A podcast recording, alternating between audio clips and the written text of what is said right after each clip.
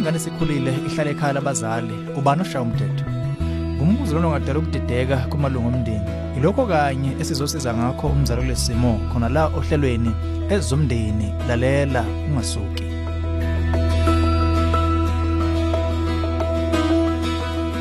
Angikubingelele umlaleli. Ezomndeni uhlelo ukulethela izeluleko eziphathekayo ngaba focus on the family.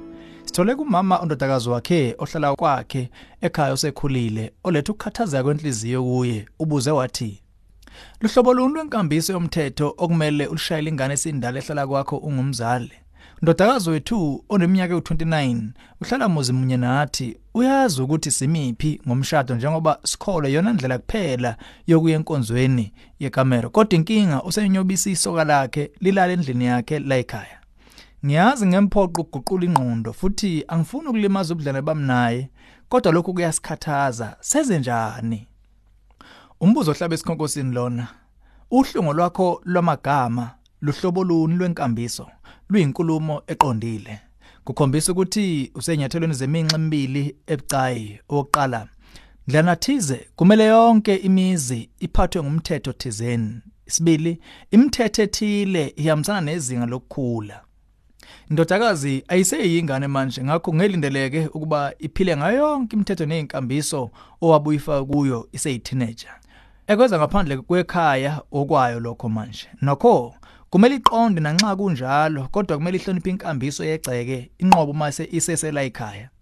Phela ngumuzwa wakho lo ngakho nguwo negama lokuba kuphilwe indlelani la ekhaya. Kudinga ukwazi ukuhlonza ngenhlakanipho lapha. Imvama uma ingane isikhulile ibuyele ekhaya abazali bavama ukufuna ukwenza okuvuna bona. Bese ngabona isimo futhi ukuthi basebenzise ngendlela ezokwazi uba ihambisane nabo. Kwesinye isimo kuye kube intshisekelo ukubamba ingane yabo ngemgomo yabo. Sisesikhathini la khona kunzima ukugcina ubudlane phakathi kweyizukulwane ezimbili bubuhle. Bese abanye abazali futhi bayimisela ukwenza noma yini abangayenza kuze kube ngisho esimeni sokulahlwa nembeza babo bagcine bekhuthaza umndeni ongazwene ukuze baqinise icebo labo kumbe inkambiso yabo ethile. Sokukhuthaza ke uligweme lelo phutha. Udaba lapha uyobungalahli iqhaza lomthela wakho ngidodakazi wakho ngokuba umyalele ahloniphe imithetho egcekela kwakho kwinkambiso yakho kwezothando uma kungenjalo ungamcela abheke enye indawo yokuhlala Ngakwenze njalo uyobugcina iqhaza lakho uyobumkhombisa ukuthi userious ngokukholelwayo nangokuthi uzimisela ukugcina isithunzi sakho kongangokuthi ngisho kungabiza ubuhlungu bofa lobudlelwane beni. Kusona kwenza angakuthandi lokho kodwa kungekudala kuzomela afunde ukuhlonipha. Esinye seyifundo zempilo ke lezo ongamfundisa sona kulesi sigaba sempilo. Ukhiye lapha ugudluza indlela obuka ngayo izinto. Esikhundleni sokuba undodakazi yakho njengengane kodwa manje uyibuke njengawo wonke umuntu omdala. Hlala nayo phansi uyidwebele imiqathango yokuphilisana nayo. Lophathe ngoba yona icelo ludaba nayo njengomuntu omdala. Icacise bha imithetho nenqubo yakwakho kuye ndlela yonke ongenza ngayo.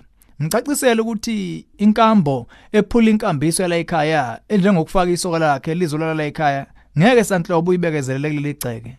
Ukuthi ke ukwephula komqathango walezivumelane uyokulungisa kanjani? Lokho ke sekushela kuwe. Nokho kuhlale kunekhona lomsa nentethelelo ngisho naphakathi komastende nabaqashi. Nokho ucaciso lwenkambiso yakwakho yilo olokunika ilungelo lokumxosha kwakho uma ehlulekile ukuyigcina.